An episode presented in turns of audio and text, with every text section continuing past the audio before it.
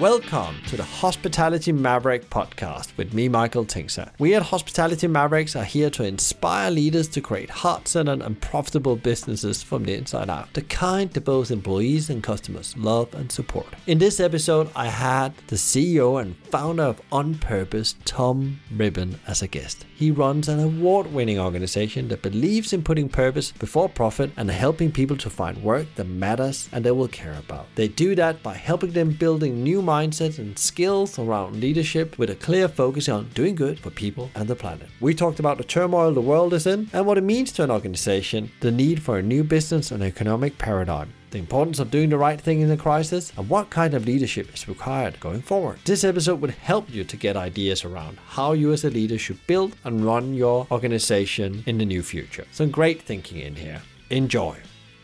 Welcome to the Hospitality Maverick podcast. And today I have a very special guest with me, Tom Rippin from On Purpose. He's not from the hospitality industry. And and that's of course, as always, when there's people come from the outside, is to provoke and think a bit differently about how we do things. So Tom, welcome to the uh, podcast. Thank you very much, Michael. It's very good to be here. Thanks for having me on the show. So, Tom, you come from an organization I just mentioned called On Purpose. You're the CEO of On Purpose. Can you tell a bit about, you know, who you are, the journey you're on, and the mission and passion behind On Purpose? I am the CEO and founder of On Purpose. And at On Purpose, we develop leaders for an economy that works for all. As is maybe particularly obvious at this point in time, I think many of us are realizing that the economy that we currently have does, does not work well enough. It doesn't provide everything everyone needs to live a dignified life. And it also is not operating within the boundaries of our planet. And the way that we are trying to do something about that is that we are trying to develop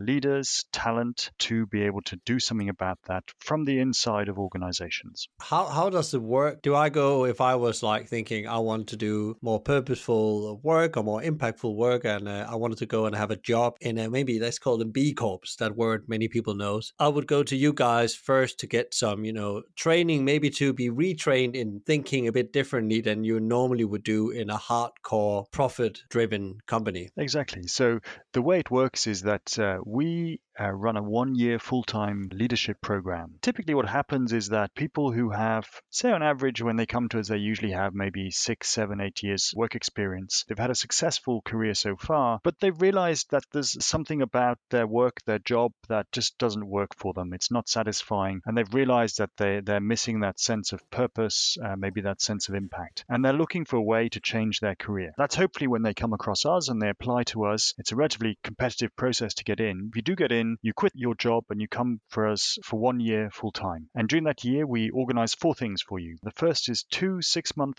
paid placements in a very wide range of organizations, but where you are always having some impact, be that social or environmental impact, and you're also always trying to bring into that commercial ways of thinking. So that's the first thing.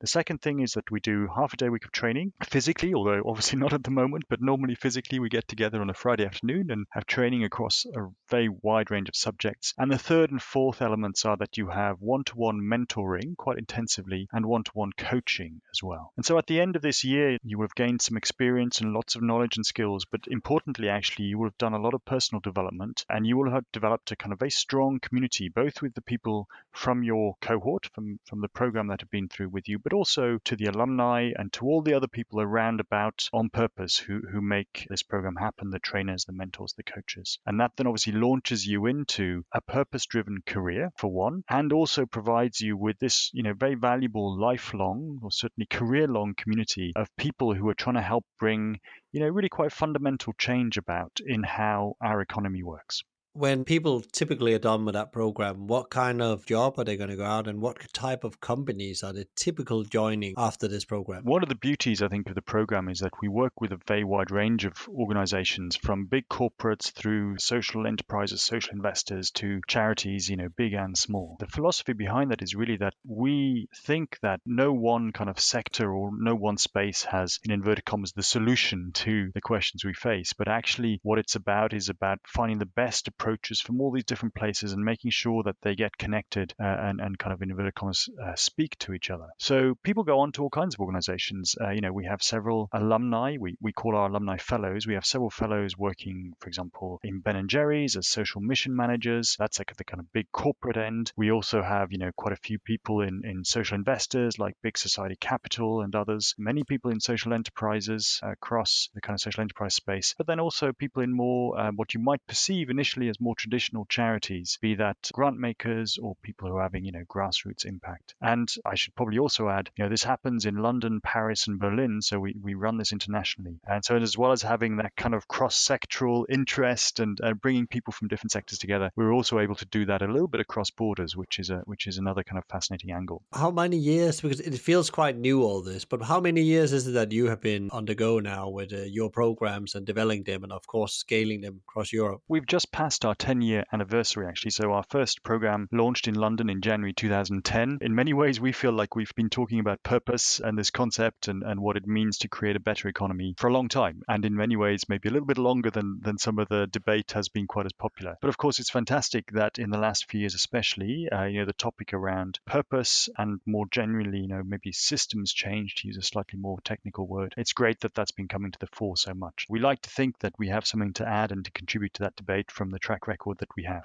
taking it from there and going a bit into the context what we wanted to talk about because we had a bit of conversation before you know we went on the podcast because what is that we're going to talk about? And we talked about you know an overhauling you just mentioned system change. But if we just start with uh, the current situation and what's going on right now how do you see that your purpose as a you know organization and what's going on now and what is all happening here in a way if you, you see it from your guy's side? Because again your measures have never become more relevant in my view. I agree definitely. So the coronavirus situation is is a very interesting one, and it's quite interesting to look at from a kind of systems perspective as well. Uh, in as far as that's possible to do from you know where we are in the middle of it at the moment. When we talk about systems change and, and, and bringing about an economy that works for all, we often talk about how do we create a healthy economy uh, and how do we need to run our organizations in a healthy way to contribute to a healthy economy. In the context of the coronavirus, I think what is interesting that it's exposed a lot of things that are actually not so healthy about how we have historically run run our economy and about some of the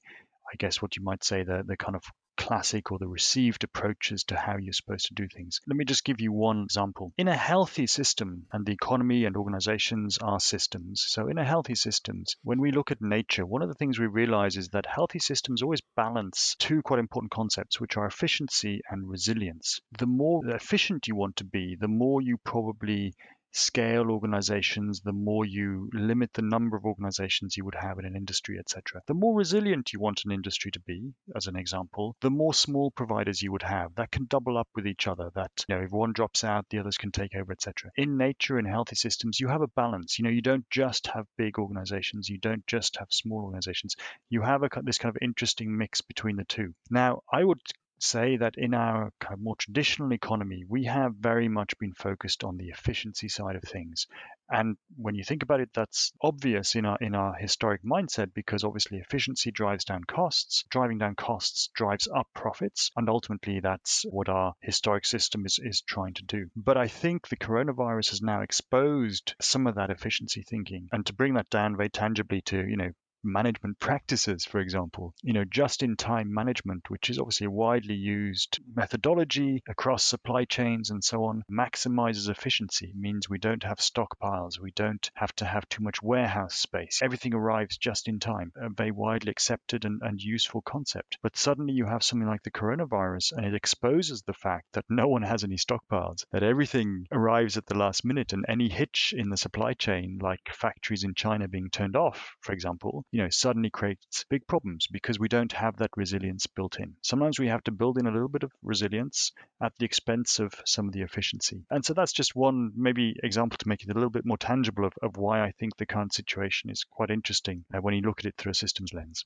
You say that because in a way you are already now molding how potentially the future would look like. It's less bigger companies or players and then a lot of smaller more locally business because one of the things you know coming from the food world i've seen and because i've observed that it's how let's take it from a supply chain point of view butchers vet shops, bakers have suddenly digitalized and actually, you know, found a different ecosystem to serve people in their cities. And actually, they, they've actually challenged now that whole supply chain is challenging supermarkets. But actually, supermarkets are seeing drop in some different areas like veg and stuff like that because people go more locally. It's a trust thing as well. And that's a bit like, you know, how things were before the whole world was industrialized, going back to the Second World War almost, that you bought from your local butcher, your local food producers and supported them, the local farmer for that sake. Is that what you're saying? It's, it's, it's going to happening in, in some kind of form and of course in, in delivered in a new, more modern way?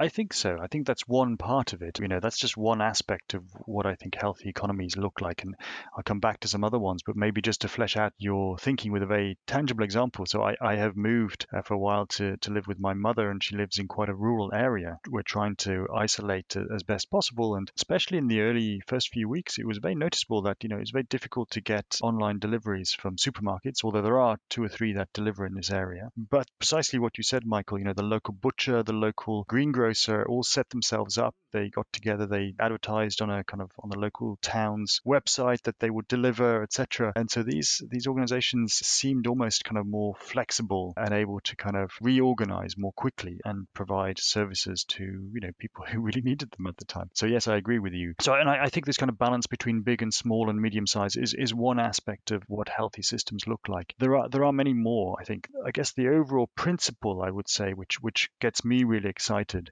is that you know systems thinking as a discipline has is relatively new. It really kind of emerged in the middle of the 20th century, but it's now advanced to a stage where uh, systems thinkers across disciplines are able to identify, often in quite quantitative, you know, almost mathematical ways, how healthy systems behave and what they look like. And for me, the interesting thing is because, as I mentioned, you know, the economy is a system, organizations are systems. So actually, once you realize that our world is made up of systems, and especially these very complex things that we're trying to understand, like how the economy works. That that's a system. Once you realize that, and then you realize that we actually have this knowledge from systems thinking around what healthy systems look like, I think it then suddenly becomes to me very obvious that we should be combining these two insights. We should be applying what we know healthy systems look like to one of the most important systems in in in all of our lives, which is which is the economy and the organizations we work for. And there are quite a few aspects of, of what healthy systems look like. One we've just mentioned about with this kind of balance of different sizes of provision, organizations, if you like.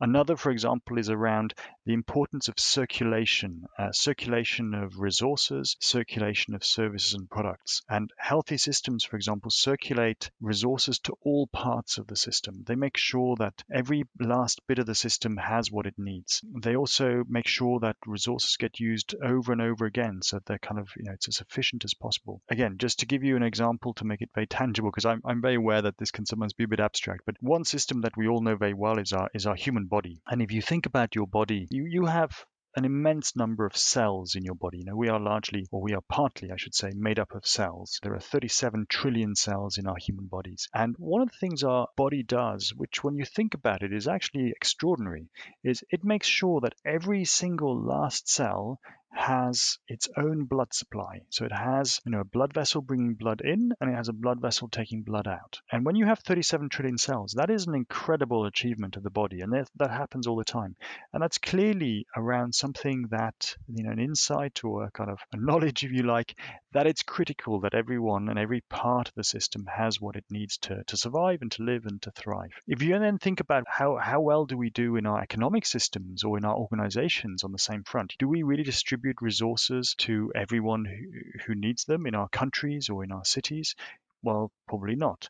You know, do we do that within our organizations even? We start thinking about pay differentials between CEOs and average workers and that kind of thing. Well, you know, maybe not we're not that great either. So this kind of way of thinking about healthy systems and what we can learn from them, I think starts potentially showing up not only some of the flaws maybe in our in our historic economic thinking and management thinking, but also in a very helpful and, and quite quantitative way can start pointing us in, in the direction of this is the kind of thing you should be doing, this is the kind of thing we should be doing, rather than thinking about some of the historic frameworks that we've used. What you're saying resonate very well, uh, even though it could be quite abstract, because I, I read economy at university, and one of my friends works in economics, and he said that you should read a book that's called Doughnut Economics. And I got this book, and I've started reading it, and there's a model in there, and it talks a lot about how do you create a safe space for humanity, and that's in principle what you're talking about again as well. How do we fairly distribute the, the basics or the, the, the resources everybody needs in a way that everybody wins, both you know individuals and the planet. Uh, and then this model is is quite complex. It's built on you know food, water, education, income, health, and, and so on. And it, it, tries to ask questions around the way, you know, economies are led today. It's not working, these models, the, the, invisible hand and so on. It's an unfair model. And it was quite interesting. Then yesterday I picked up that in Amsterdam, apparently, they are now, this is how they're going to approach the city's economy, a donut economy. And Amsterdam, in my world, uh, is quite a progressive city. And it's going to be interesting to see what different. And this is due to the, the current situation situation, they really have put this forward because they've probably been thinking about it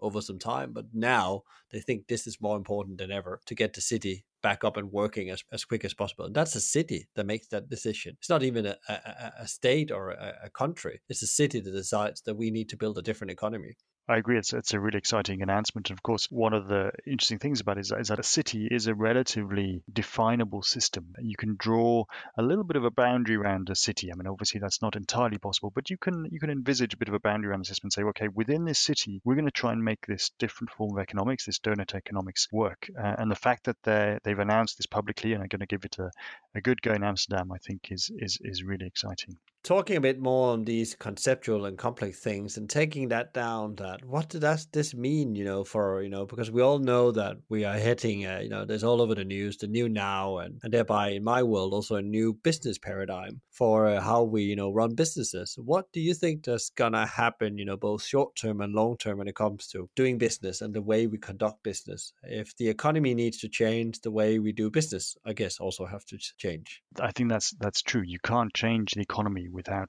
changing how we run organizations. And actually, I also believe you can't change the economy or organizations without us changing ourselves a little bit as well. Ultimately, uh, what I think it comes down to is actually quite a fundamental level, changing the values by which our economy, also actually our society, and we as our individuals behave. You know, we have a set of kind of quite ingrained values which we assume is the way that the world works. And some of those values are, are well and tested and, and perfectly true some of them actually are, are, are, not necessarily the only way the world could work, and some of them are not always that helpful. For example, we have a, a very strong value around competition and kind of winning, which then relates to kind of zero sum games and all this kind of thing in, in economic theory. That's actually probably one that is not so helpful, you know, and actually, again, if you look at how healthy systems behave, they actually tend to behave in, in, in quite a lot more of a mutual fashion. They behave in ways that the parts add up more, the sum of the parts add up to more than, than, than each individual thing together. And that's, again, one of the things that I actually think this current crisis, the corona crisis, is, is exposing or maybe highlighting in quite interesting ways. The fact that we are all connected,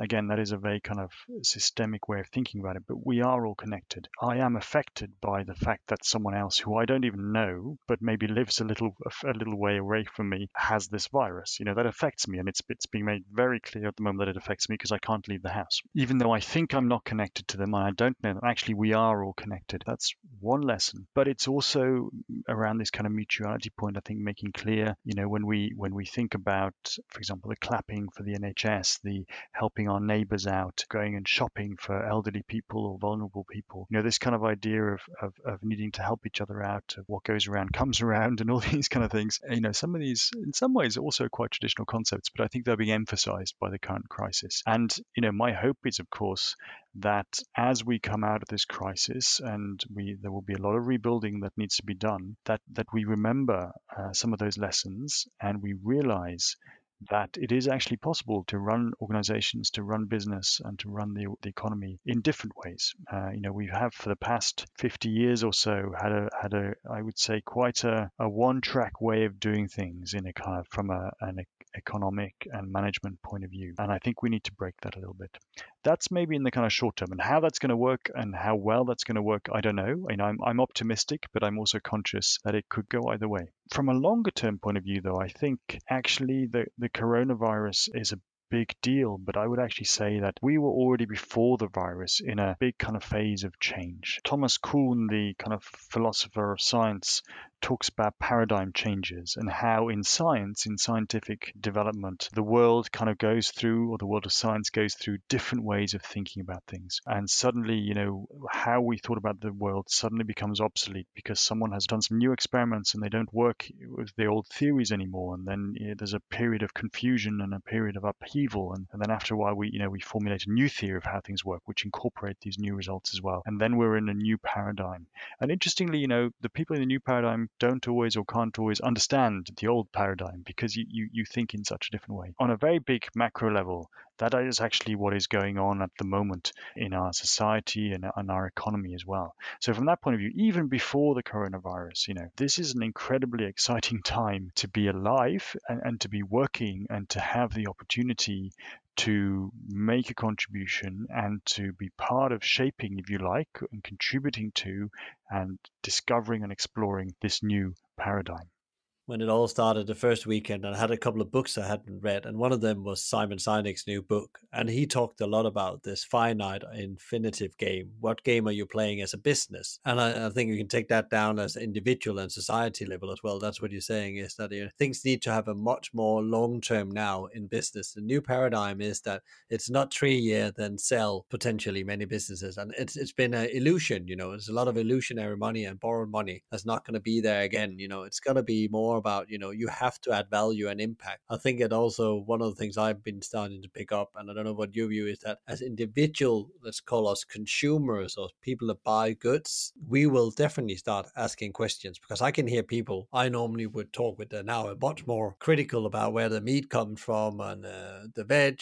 and you know, they don't want to go in in a big supermarket because they don't feel it's safe. So many things where they are asking questions why this happened. And some of them have found out now there is something called the meat meat industry in China. That's actually, there could be the potential source to this, the wet markets. In my world, then the consumer starts to vote with their food dollars or their consumer dollars and thereby you know you will see a change happen from the bottom up But companies will adapt to what people want to buy in the end yeah, I, I agree. And to your point around Simon Sinek's book, you know, what, one of the ways that I like to think about this is, is to again go back to the, the metaphor, if you like, or the analogy with our human bodies. And if you'll indulge me for a minute, if, you know, if you think of your human body as representing an economy, just as a way of making this very complex economic system, let's let's try and make it a bit more tangible. And, and assume it was like a human body, and every cell in your body was an organization that is producing services and goods. You know, raw materials being transported around your blood, and money is being transported through your blood supply as well, and information is being conducted up and down your nerve cells, etc., etc. You get the idea. And like what you were saying uh, is is written in Simon Sinek's book is if you think about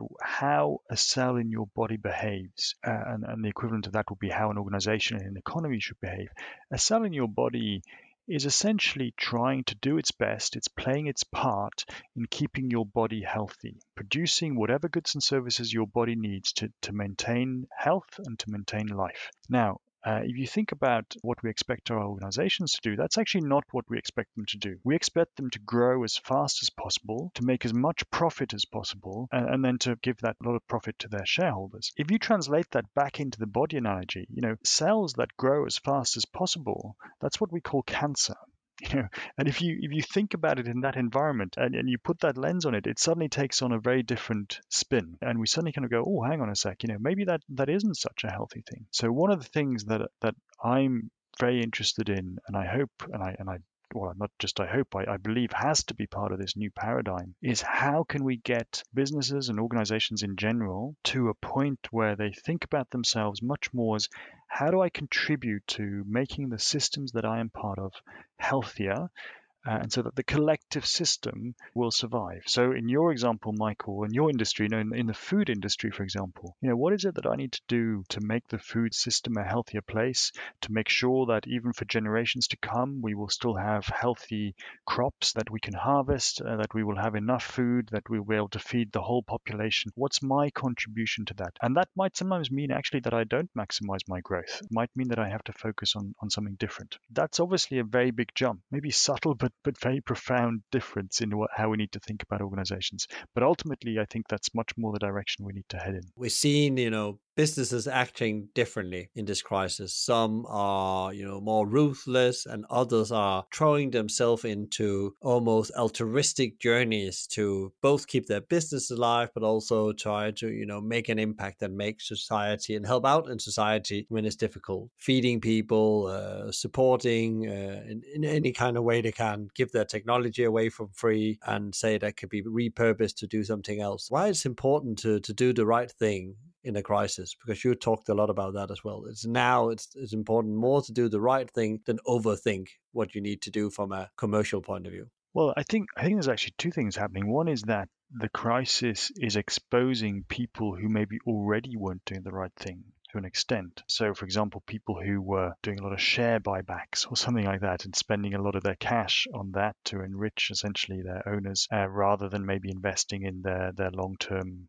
who knows, R&D or whatever it might have been. I think it was Klaus Schwab from the World Economic Forum said that a lot of people have essentially been caught with their trunks down. So I think that's number one that the crisis has done, interestingly. I think number two is exactly what you say, Michael, is that people are reacting or behaving in different ways. And I mean, I, I would say always that, you know, you need to think about what is the purpose of your organization. You know, what are you here to do? What are you here to contribute? Or in, in the language that I just used, in what way do you make the system within which you operate healthier? I think if you if you focus focus on that and think about that and then think about okay well if that's what i'm trying to do how do i build a business model around that? Or how do i make that happen? How can i resource myself to do that? Ultimately i then have a belief that that is the way to do things and to go about things. I think if you in this current situation batten down the hatches just do the commercial thing try and preserve your bottom line, you know, to be able to restart in future. I'm not saying that that won't work at all, you know, and you may well survive. But I do think that uh, increasingly people will kind of take note of that. That could be your customers, that could be your employees,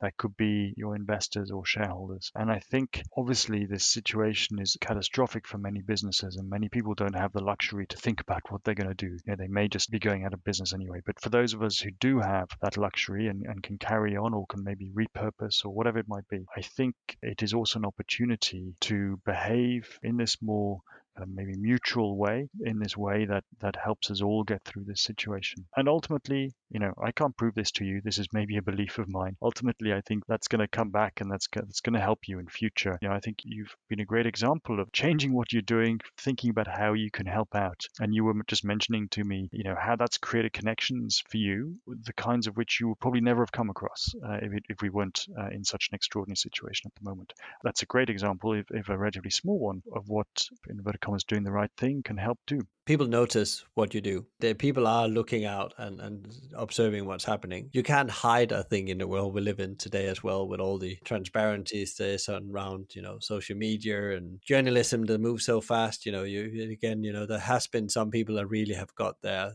their fingers right. And also companies I wouldn't believe that that would happen there. But yeah, you get surprised. It plays into, I think, if you'll allow me one, one more kind of anecdote or example, the way that we think about purpose. And it's very influenced by a chap called Viktor Frankl, who was a psychiatrist who survived the concentration camps. He talks about purpose, about needing to have, this is at an individual level, of course, but I believe it translates to organizations as well, needing to have a purpose that is outside of yourself, that is bigger than yourself, that is beyond yourself. And he call, talks about this being self transcendence. And he puts that in opposition to what he calls self actualization, which is essentially fulfilling yourself. Maybe in an organizational context, that means growing yourself, making yourself more profitable. And the thing that I think is really interesting is he says that, you know, actually, if you try and focus on self actualizing, you will fail. Actually, you can't self actualize without self transcending. The only way it works is that you, you have to self transcend. So you have to have a purpose. You need to be serving something bigger than yourself and by doing that, you might then actually self actualize. That plays in, I think, to this kind of phrase of doing the right thing because we also need to do the right thing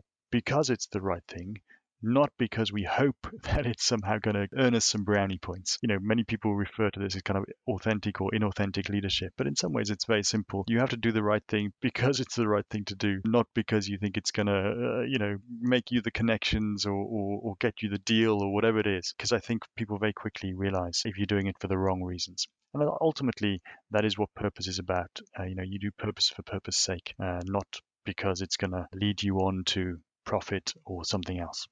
No, no, and I uh, 100% correct. And it's going to be interesting to see. I talked with somebody that's quite high in, the sit in the charity sector, and his biggest concern was that all the help there is now, is that going to be there in six months' time, 12 months' time? You know, is this just a, a trend? He was a bit nervous about that. He's really appreciated there was so much help, but the help is also needed in six months' time uh, in many areas of society. He said, not only um, when it comes to food and, and stuff. That's going to be there's going to be challenges with a, a broken economy that has to be you know find a new way of, of working. But that comes very interesting to to the next thing I would like to talk with you again with Tom. You mentioned just leadership. You know, are you authentic or you're not authentic leader? So what kind of leadership is required now and, and going forward? Because if uh, you know we talked about the economy is gone, the business paradigm is gone. It's important to do the right thing. That's a different mindset, you know, than uh, your biggest, you know, Morgan Freeman's. Your biggest job as the CEO is make sure that uh, the investor or the shareholder gets the the biggest return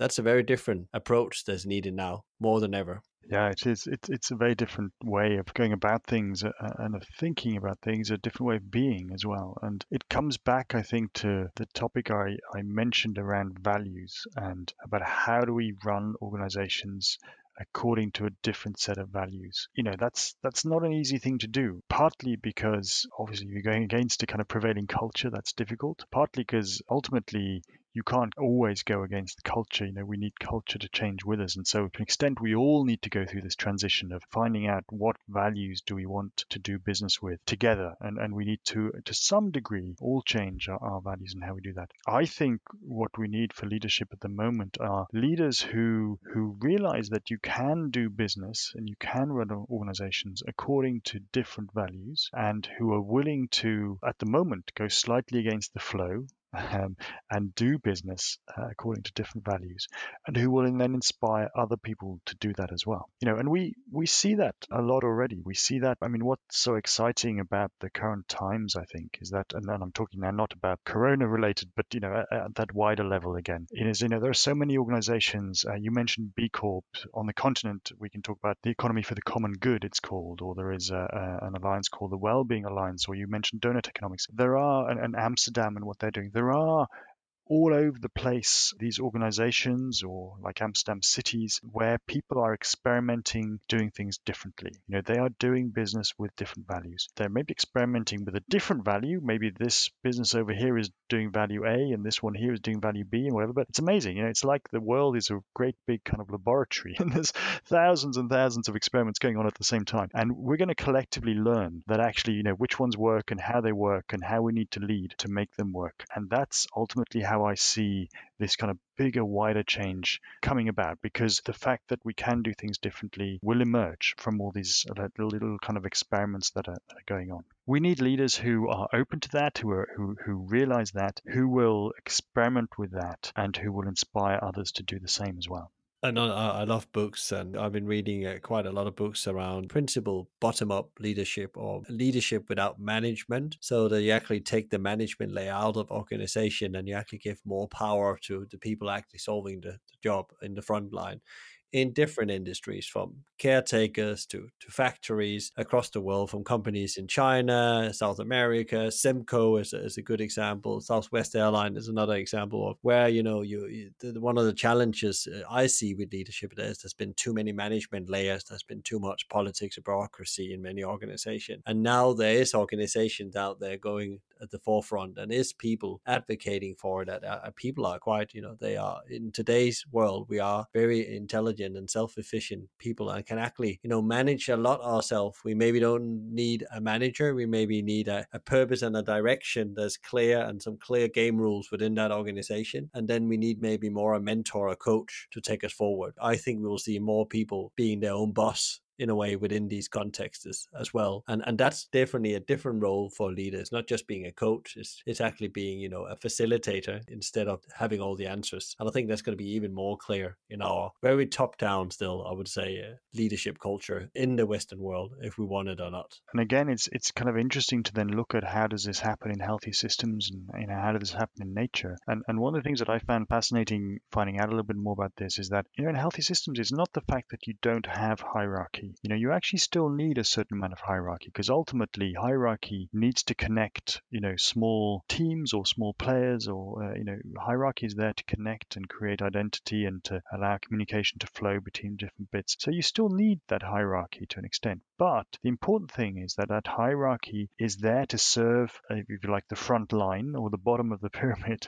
I think the issue often with our traditional management approach is not necessarily that there is a hierarchy, although I agree with you, I think often there are too many layers of it. But the issue is often that the hierarchy is set up to serve the top of the pyramid, to suck up the power, to suck up the decision making, to suck up the resources, when actually it should be the other way around. You know, you, you still maybe need that hierarchy, but the hierarchy is there to enable the front line to, to make decisions as effectively and efficiently as possible, you know, as close to the problem as possible, and so on and so forth. And then precisely, you know, you get into your, your functions, like you say, well, maybe people who are working in a hierarchy like that, their role is maybe more around mentoring, coaching, collaborating, bringing people together, all those kind of things. So it does require a switch. But again, I find it fascinating that even for something like that, there are kind of quantifiable, you know, very obvious parallels that we can see from how healthy systems work. Hmm, yeah, and I guess it's all connected, you know, down from individual, as you said earlier, up to an organization level. I agree. There's nothing wrong with structure and hierarchy as long as it's used as a, a framework to serve the, the front line. And this is also what Ken Blanchard, what he's been talking about for years, most of his career about servant leadership. You know, you're in service for your people and, you know, the communities you're part of, and thereby also the planet as a leader. That's your biggest job in a way. And if you sort that out, you will have uh, some very good results as a business as well. That's uh, his philosopher. So, how do you, running an organization over three countries that's all been very impacted by this situation, how, how, how is it for you as a leader?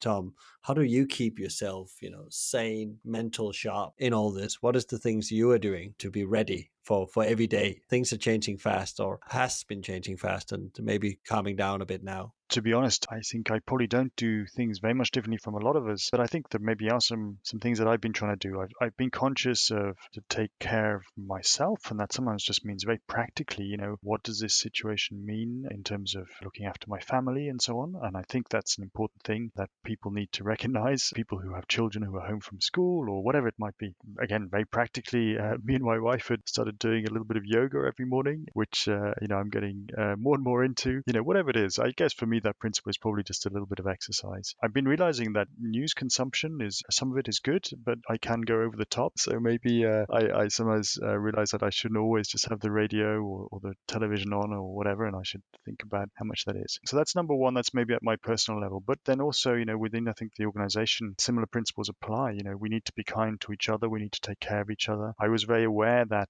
as we all started working from home, it's easy to still have interactions around tasks and deliverables and so on, but we were at risk of maybe losing the kind of more social interactions that we would have in an office otherwise. And so, you know, we tried to think a little bit about how can we still have some of those social interactions, even if we have to do those virtually, and checking in with each other. My colleagues have also instituted a, a couple of just very practical things around more regular check-ins, but not necessarily by phone or video conference, actually just by kind of chat functionality, because it means not everyone literally has to be there at the same time, which can make things easier. So there's there's a bunch of practical things as well. And I guess then at the higher level, slightly more medium term, it's about about you know both trying to see what's coming down the line to an extent you know and and planning for that and being responsible about thinking through what could happen. But at the current moment in time i think it's very difficult to try and see what's what the situation is going to be in six months time. And there's only so much planning that it's it's useful to do at the moment for now. So let's think about how much can i usefully say? What can i do to prepare for different kinds of scenarios? But you know to an extent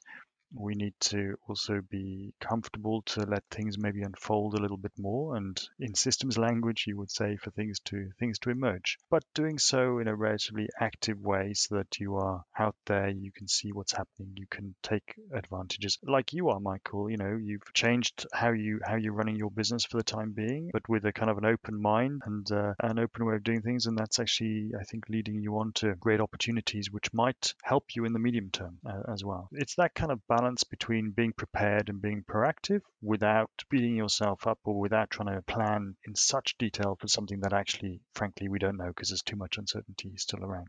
Yeah, and I think you you're spot on that by taking care of yourself first. It's a bit like the flight analogy where that the mask comes down. They always say put on the mask on yourself first, and then the child next to you or help the person next to you if they need it. And I totally agree. It's something I trying to practice myself as well. Like, how do you actually keep your own energy and alertness? Because you need this so such a complex environment to be in, and you can't plan your way out of it. You actually almost have to evolve with it, and you can't do that without being a bit in discomfort no matter how entrepreneurial or how used you are to ambiguity, you actually need to charge all the time. It's a bit like a battery. I say, okay, we need to switch up for today. You know, we need to stop, you know, at some point. I know some days there's more workloads than others, but it's about finding those moments of, of reconnecting with family and so on, because, you know, it's not going to resolve over the next month or two. It's a long term game, it's infinite game, as uh, Mr. Sinek says. Is there any last advice, like a top number one advice you would give any business leader out there you think they should start doing now or think about or reflect about as they have the opportunity right now? I actually wrote a blog a couple of weeks ago to our On Purpose community. It's called A Moment of Purpose. And in that, I talk about four things, actually. If you'll let me have four rather than one, Michael, but I'll be short. And they maybe sound, you know, a little more on the emotive side, but let me take you through them. The first thing is, I think that as leaders at the moment, we need to care. We need to care, like we were just saying, for ourselves. We need to care for our families, our organizations. But we actually, I think this is also demonstrating to us this situation that we need to care even for those people who we don't know that we're connected to. Ultimately, unless everyone in our world is healthy and quite literally so at the moment, you know, we can't ourselves be confident that we are healthy as well. Second, I think we need to kind of keep hope and we need to be positive and optimistic. I, I, think as leaders, we have a responsibility to do that. But the third thing is that I think we have to ground that hope in reality we need to know what it's like going through this crisis, even if you are maybe from a very different part of society than one you live in yourself, or if you are in a very different organization or an organization that's been hit in a very different way to you by this crisis. So, understanding what other people's realities look like, and despite that, still being able to develop hope, I think is critical. And then the fourth and the last thing is, which I think is critical for any leader and for any organization, and for us as you know, a society as a whole, is that is that we need to learn. We need to be constantly learning, and we need to, especially in times of crisis like this, we need to be able to take those learnings. You know, what did happen? How, how did all this neighborliness happen? How can we maintain that? What happened for things to go wrong in the first place, etc., etc. You know, not in a vindictive way, but we need to be able to take the learnings and then move on. So, care, hope, realism, and learning. I'd say those were my four top tips at the moment.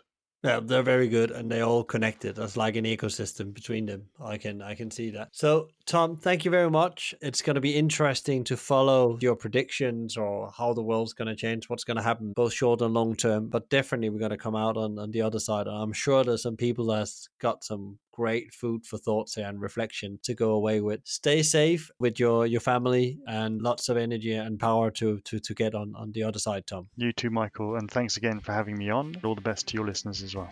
Tom, thank you so much for your insights on how you think the world will look when it comes to business and economics, and also underline the importance of doing the right thing right now to create an organization that will thrive and survive in the new future. You can find more about Tom by connecting with him on LinkedIn, Tom Rippin. If you enjoyed today's podcast, please give us a like, share, rate, or subscribe to one of our channels.